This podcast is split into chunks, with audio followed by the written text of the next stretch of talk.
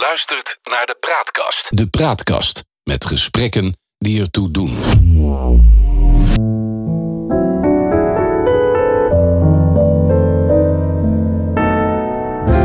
Welkom bij aflevering 2 van het Geheugenpaleis. Mijn naam is John Knierim en samen met Han van der Horst maken we deze podcast. Dag Han, aflevering 2 alweer.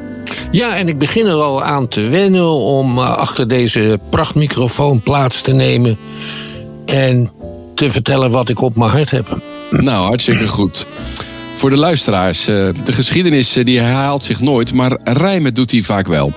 In het Geheugenpaleis gebruiken we dat gegeven om dieper in te gaan op de actualiteit. Han die legt als historicus parallellen tussen heden en verleden bloot.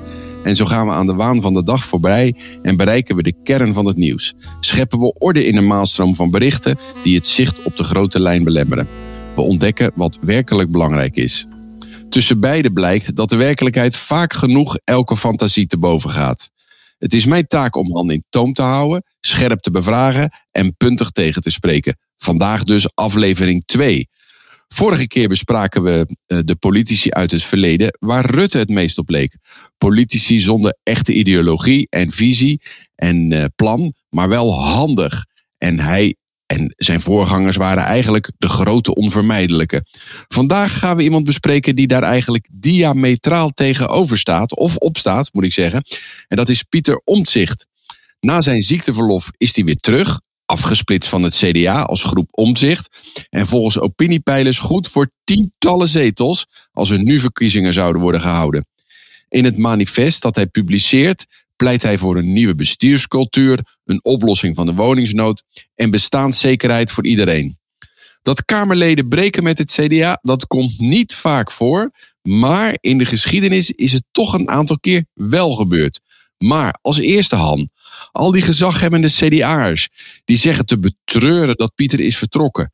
Ik kan me toch niet aan de indruk onttrekken dat dat krokodillentranen zijn. Uh, dat weet ik wel zeker. En ik heb het idee dat ze als ware christenen elke avond nog op de knieën gaan om uh, God of de heilige van hun voorkeur als ze katholiek zijn te danken uh, dat Pieter Omtzigt ze van zo'n groot probleem heeft afgeholpen door zelf op te stappen. Ja, uh, het is toch eigenlijk een beetje ja, een, een, een antipoliticus, die, die Pieter Omtzigt. Wat voor man is dat nou eigenlijk volgens nou, jou? Volgens mij is het eigenlijk een geleerde. En dat kun je ook een beetje zien aan dat manifest. Maar laten we even met het begin beginnen.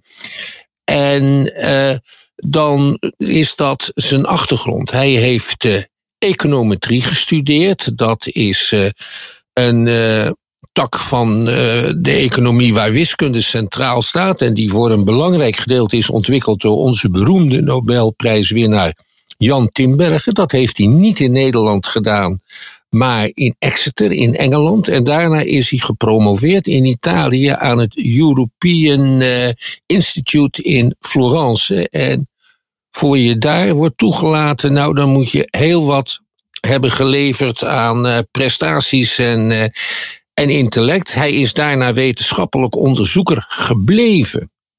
Eerst in Italië, daarna in Amsterdam en toen pas in de politiek gegaan. Ja, zou je kunnen zeggen dat hij misschien wel hoogbegaafd is? Een beetje een nerd.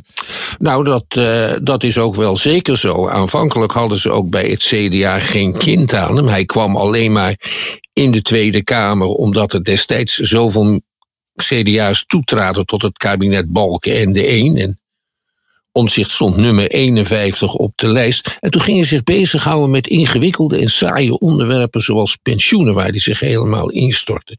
Want het is een rekenaar. Het is een rekenaar, het is een theoreticus en het is een cijferaar. Ja.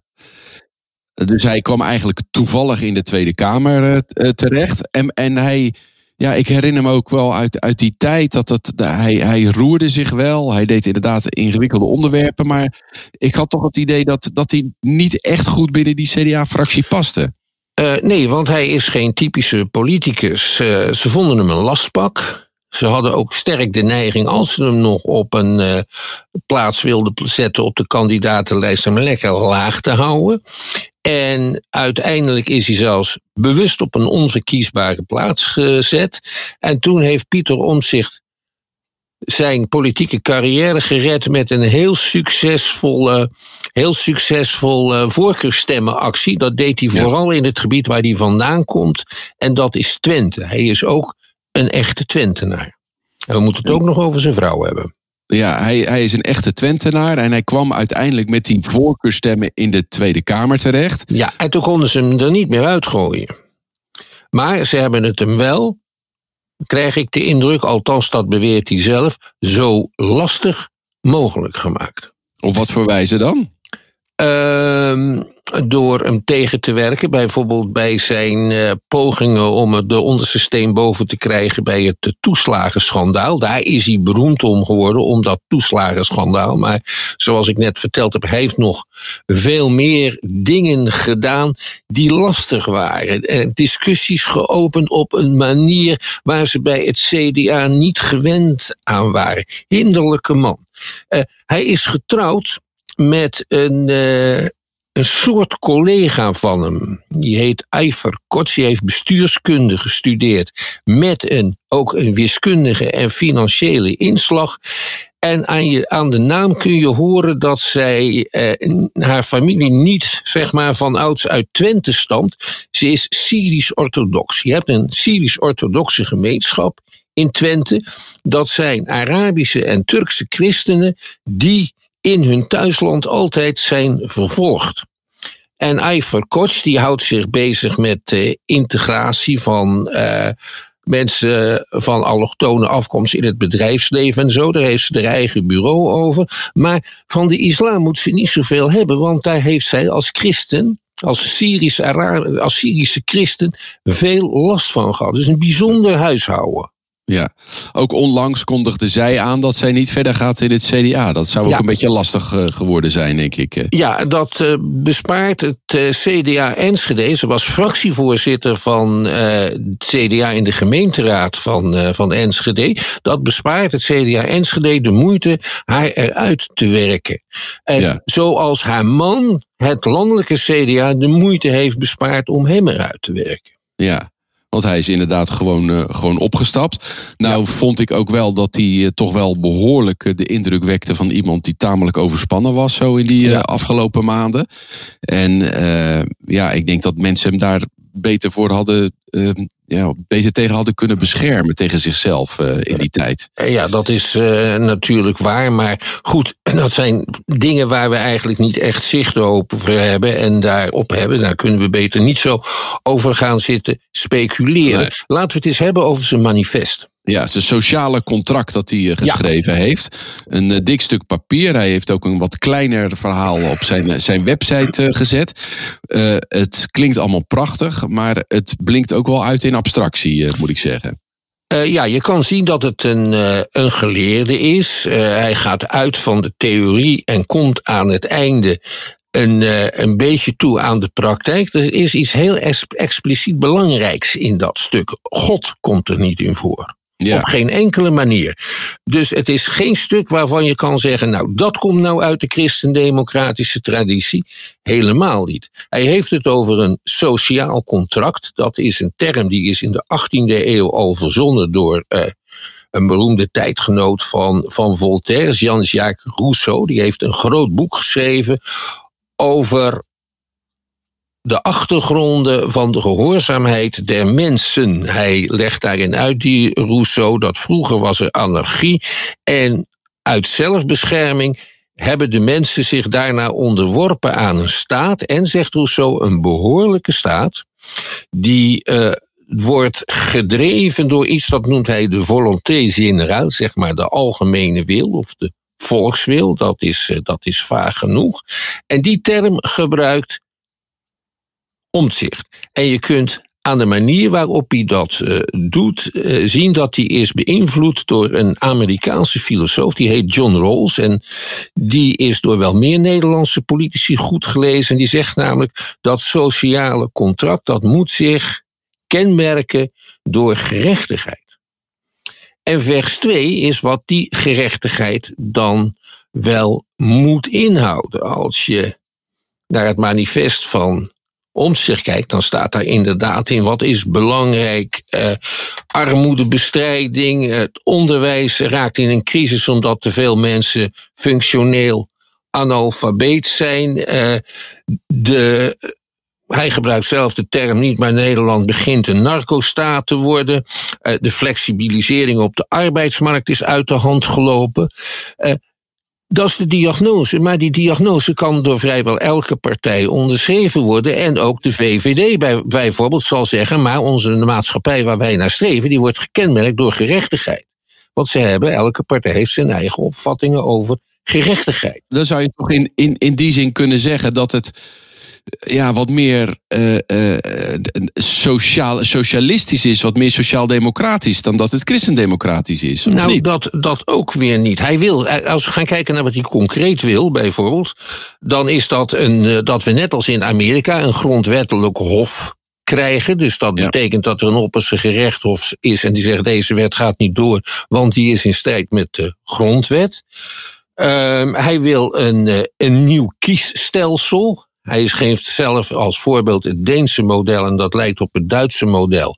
In Duitsland stem je op de kandidaat van je district en je stemt ook nog op een soort partijlijst. Dus iedereen heeft daar twee stemmen en zo krijg je het beste van de evenredige vertegenwoordiging en van het districtenstelsel. En hij wil dat de Tweede Kamer anders gaat vergaderen. Zonder heigerigheid met minder spoeddebatten, maar artikel voor artikel alle wetsvoorstellen bespreken. Dat, dat klinkt ook een beetje zoals een wetenschapper dat graag zou willen. Dat zijn uh, zijn voorstellen. En hij doet nog een ander heel concreet voorstel. Hij wil een opheffing van de algemene bestuursdienst.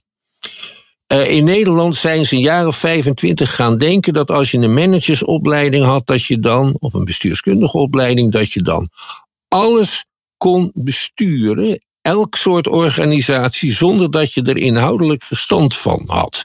En de topambtenaren in Nederland die maken deel uit van de algemene bestuursdienst en die gaan van het ene ministerie naar het andere zonder inhoudelijke kennis. Nou heb ik zelf in mijn tijd ook nog wel eens bazen gehad met inhoudelijke kennis. Dat is fijn manipuleren. Ja, we leg dat eens uit? Uh, die maak je niet wijzer dan ze zijn, dat is punt 1. En je laat ze beslissingen nemen over punten waarvoor ze inhoudelijke kennis nodig hebben. En zeggen, ja, ja. dat is jouw taak, dat moet jij beslissen. Ja, en dat, en dat is in de huidige, in de huidige bestuurscultuur. Eh, in, eigenlijk ontbreekt dat. Maar hij, hij pleit dus eigenlijk voor het loslaten van de praktijk. Eh, dat je alleen maar verstand hebt van bestuurskunde. Ja. Zonder eh, de inhoudelijke kennis. En hij wil dat de inhoudelijke kennis weer geborgd wordt in de top van het ministerie. Precies, een dokter als secretaris-generaal op gezondheidszorg. Ja. Dat idee. Ja. Oké, dat zijn allemaal, ja, uh, uh, dat is een analyse die hij maakt en een, Ja. een oplossing die hij daar tegenover zet. Wijzigingen van de grondwet, die hebben sowieso twee periodes nodig. Het is toch allemaal tamelijk irrealistisch, of niet?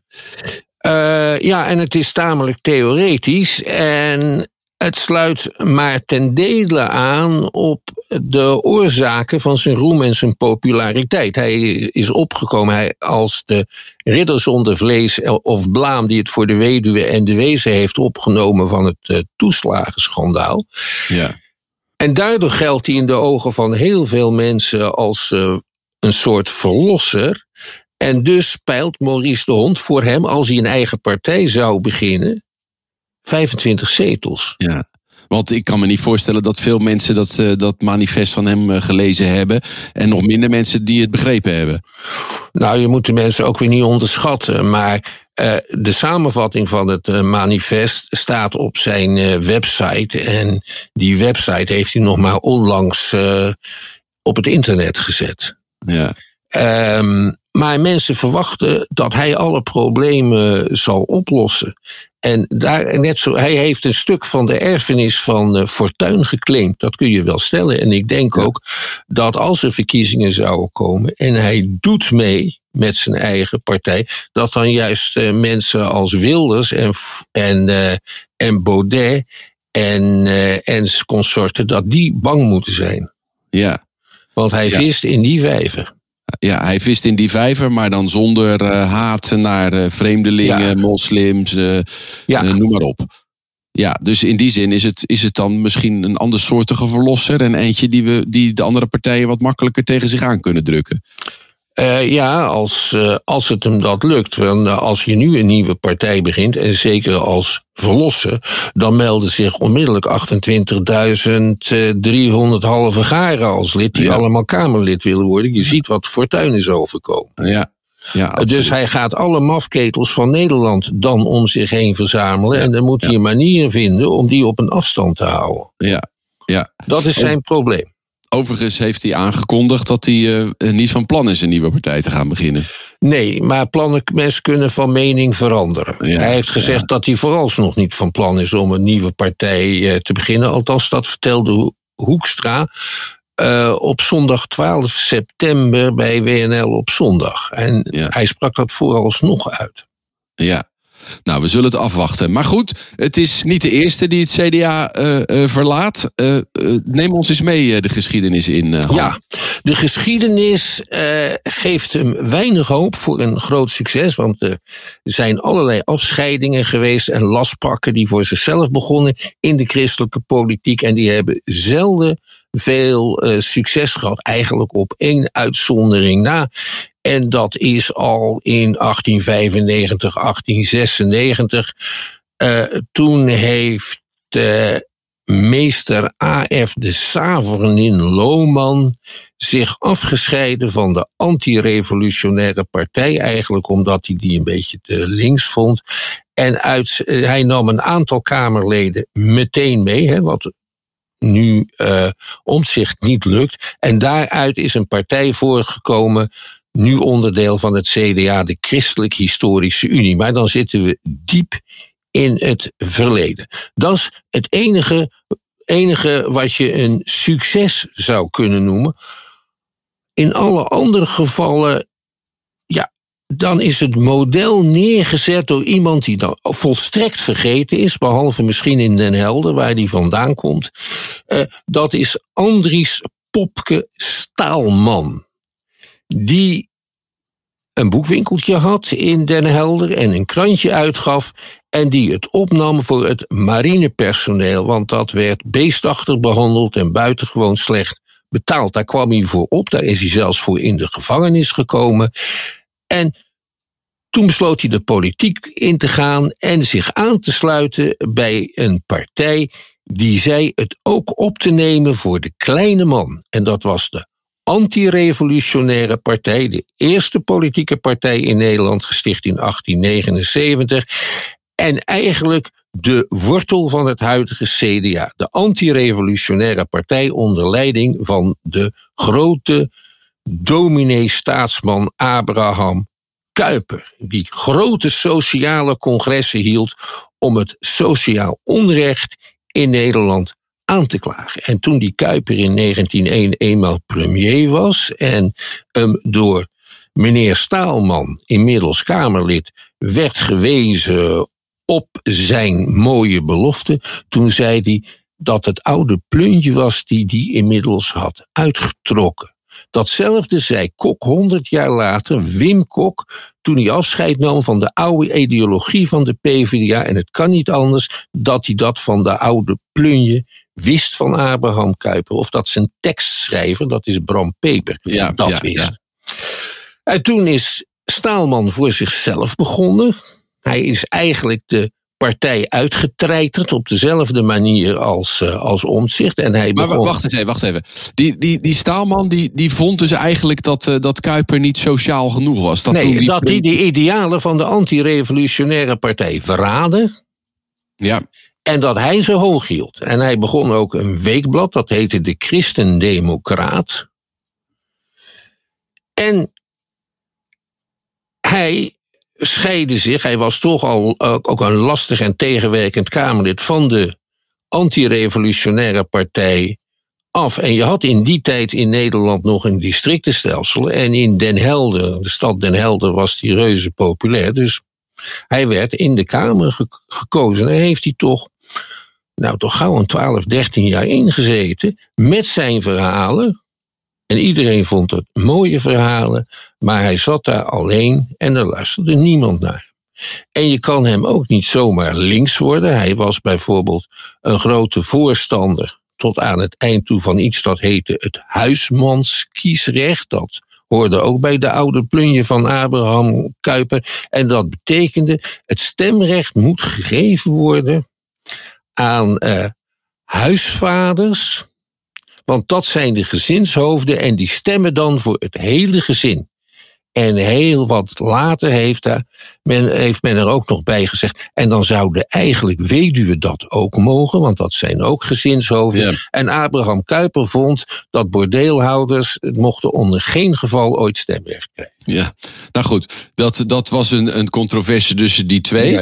Uh, uh, niet zo succesvol eindelijk, in de zin van dat hij nee. uh, iets in de melk kon brokkelen. Zijn er andere voorbeelden? Jawel, in de jaren 30 en 20 had je katholieke politici die vonden dat de toenmalige katholieke partij, de Rooms-Katholieke Staatspartij, zijn oren te veel naar de werkgevers liet hangen en te rechts was. En meer moest doen aan, uh, aan sociale verbetering en een daadwerkelijke samenwerking tussen de arbeiders en de, en de werkgevers. En een paar daarvan, bijvoorbeeld een professor Veraard en een lokale politicus in Tilburg, Piers Arts, die, um, ja, die zijn buiten de partij terechtgekomen. En de Piers Arts bijvoorbeeld heeft een jaar of acht met zijn eigen partijtje in de Tweede Kamer gezeten. En uh, Veraard, dat was een gedegen professor in het arbeidsrecht aan de Technische Hogeschool Delft, die, uh, die was ook op een duur met zijn eigen partij bezig. Maar dat bleven ook maar eenlingen die, uh, die niet werden aanhoord en die dan ook weer terugkwamen in de, in de partij. En die meneer Veraert is later nog wel heel invloedrijk geworden, maar niet als politicus. Er was een kroonlid van de Sociaal-Economische Raad na de Tweede Wereldoorlog, waar iedereen erg naar luisterde. Maar qua partij, qua nieuwe beweging, werd het niks. En dus, we herinneren ons, de oudere luisteraars herinneren zich nog wel de PPR, de Politieke ja. Partij Radicale. Dat is ook zo'n partij uit de jaren 60. Toen viel de laatste, ja, een soort naslag van de Roomse-Rode Coalitie. Um, het kabinet Kals met de PVDA, dat viel na een heftige politieke nacht. Dit heette de Nacht van Snelsen.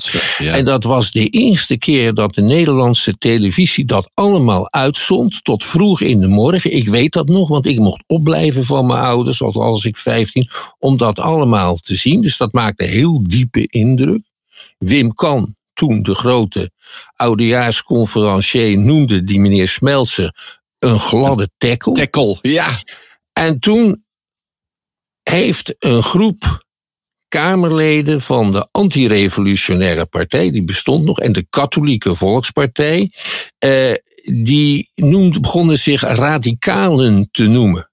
Maar waarom, zij, waarom zij waren, zij waren radicale christendemocraten en daarom waren ze voor voortzetting van samenwerking met progressieve partijen. Dus het was eigenlijk echt de linkervleugel van, Ja. van, van.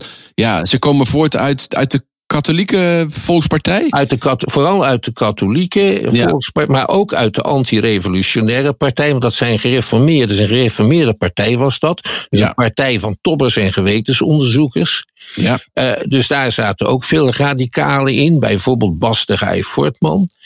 En eh, een heel klein beetje in de Christen eh, Historische Unie eigenlijk maar één. En een, die heette Huissen. En die heeft een leuk boek daarover de CHU geschreven. Dat heette dat boek Oude Wijn en Oude Zakken.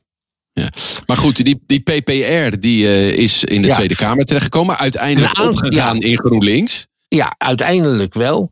Eh, de christenradicalen, een paar daarvan, die zijn op den duur, hebben zich van de KVP afgescheiden. Niet van de AR, maar wel de, de katholieken, die scheiden zich af. Drie leden verlieten de fractie.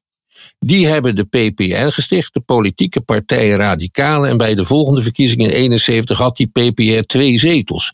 Dat was heel weinig, terwijl ze hoopten op veel meer, omdat ze dachten, je had toen nog een aparte katholieke vakbeweging met, uh, met meer dan een miljoen leden, die gaan op ons stemmen.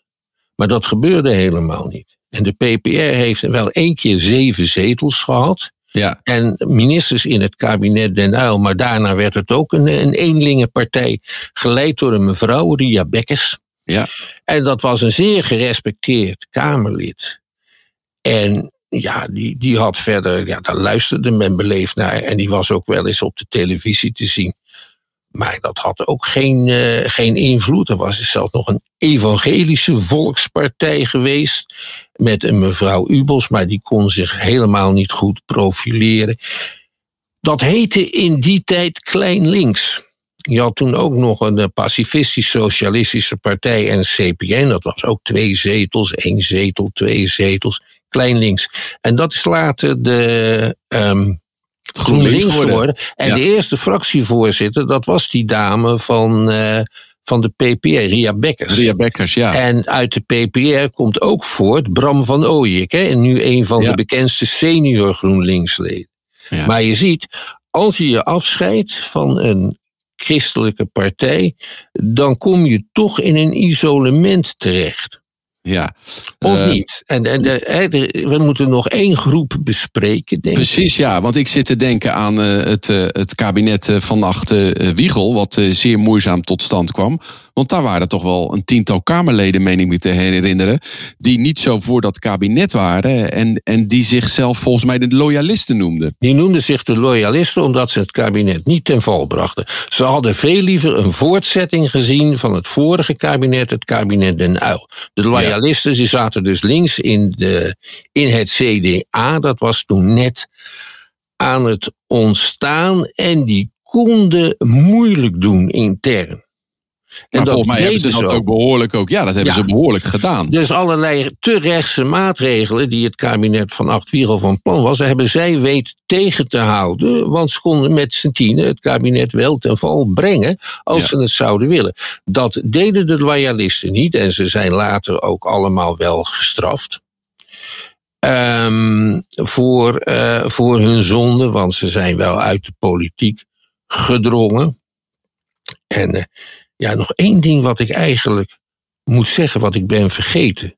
Van die christenradicalen waar ik het over had. Ja. Eén bekende christenradicaal, dat was een hele linkse werkgever, die heette Ruud Lubbers. En dat is toch later een nog steeds de langstdienende premier in, in Nederland. Uh, maar die is dan op zijn schreden teruggekeerd dan? Die, ja, langzaam maar zeker. Hij werd fractievoorzitter, Ruud Lubbers, uh, nadat Van Acht premier van Nederland is geworden. En ja, uh, ja hij is, uh, heeft zich ontwikkeld. Hoewel als je nu kijkt naar wat Ruud Lubbers gedaan heeft als premier. Um, en je vergelijkt dat met wat nu mainstream politiek is, dan is dat toch, was dat toch vrij progressief. En nadat zijn politieke carrière afgelopen was, is uh, Lubbers zich ook uh, met het vluchteling, het internationale ja. vluchtelingenwerk gaan benoemen. Dus je moet hem niet te, te, te rechts afschilderen. Als je dat nou ja. vergelijkt met wat nu heel normaal en mainstream is, dan. Ja. Uh, wat je leest in, in zijn, uh, in zijn, in zijn, zijn biografie, die uh, vorig jaar verscheen, is dat hij toch eigenlijk daar wel mee worstelde en altijd wel ook naar die sociale kant gekeken heeft. Ja. En ik denk dat dat dan ook de manier is geweest waarop hij eigenlijk die loyalisten heeft ingepalmd. Ja, natuurlijk, op die, op die manier. En allerlei bezuinigingsmaatregelen konden niet doorgaan. En het grote begrotingstekort van de jaren 80 dat is voornamelijk veroorzaakt door het kabinet uh, van Acht Wiegel. Het waren van Acht en Wiegel waren zelf nogal relaxte personen. Uh, Wiegel was een hele rustige, gematigde minister van Binnenlandse Zaken. Zijn radicale praatjes en zijn scheldpartijen tegen links